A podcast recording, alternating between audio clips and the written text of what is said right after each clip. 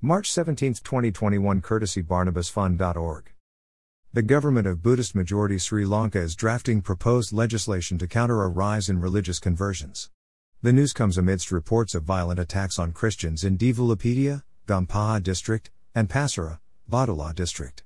Professor Kapila Gunawardena, Minister of Buddhasashana, Religious and Cultural Affairs, the Sri Lankan government's department with oversight of religious policy, argued that legal change was now necessary to combat religious conversions allegedly made for financial gain or to get access other services, such as education. Allegations of offering inducements for conversion are made against both Christians and Muslims. Christian converts come from both the majority Buddhist Sinhala and majority Hindu Tamil ethnic groups. Most converts are from the Sinhala group, which represents a majority, 75%, of the Sri Lankan population, but a higher proportion of Tamils, 25% of the overall population, are converting. The post colonial conversion controversy. A conversion controversy regarding alleged inducements was first given formal attention in the Buddhist Commission Report of 1956, released two years after independence. The Buddhist Committee of Inquiry was established to investigate the state of Buddhism in Sri Lanka at that time. Subsequently, the Sri Lankan government and All Ceylon Buddhist Congress initiated several investigations, all of which accused the church of converting people with inducements of education, employment, and financial benefits. The criticisms were based on Christian missionaries' earlier creation of educational institutions and business opportunities, which are considered to have influenced people to embrace Christianity. We are looking at a legal framework to combat the issue of unethical conversions, as at the moment there is no legal provision through which we can act, said Gunnar Gunawardena. While people have the right to follow the religion they want, various financial gains and other services are obtained through unethical conversions, and that must be stopped, he added. Opposition MP defends constitutional protection of religious freedom. Some high profile Buddhist and Hindu individuals, including politicians and other well known figures who have converted to Christianity, had been targeted for unethical conversion recently, according to Dr. Medagama Dhammananda Thera, the chief secretary of the Asgiriya chapter of the Siam sect, an order of Buddhist monks.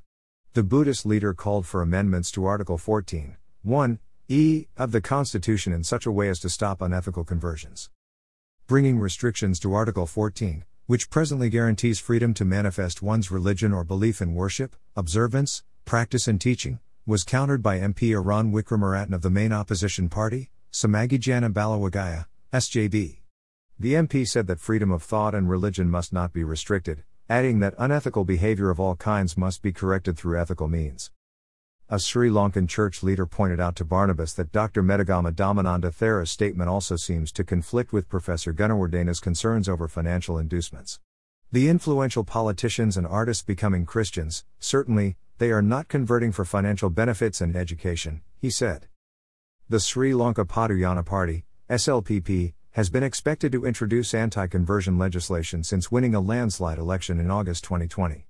Months earlier, Prime Minister Mahinda Rajapaksa, brother of the president and a leading member of the majority Sinhala Buddhist community, indicated that he was prepared to introduce an anti conversion bill to save this country from falling into deep difficulties.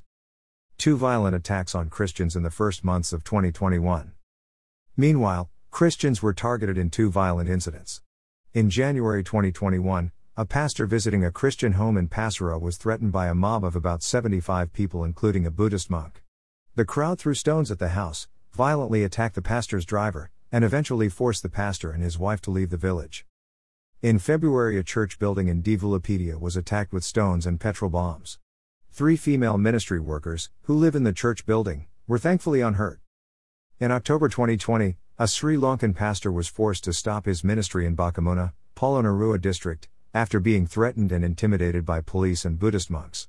Sri Lankan Christians, who make up 8% of the population, suffer discrimination and harassment and sometimes violence from Buddhist extremists, Hindu extremists, and Muslim extremists. Many Christians are very poor and also face frequent persecution and local opposition, which is often led by Buddhist monks.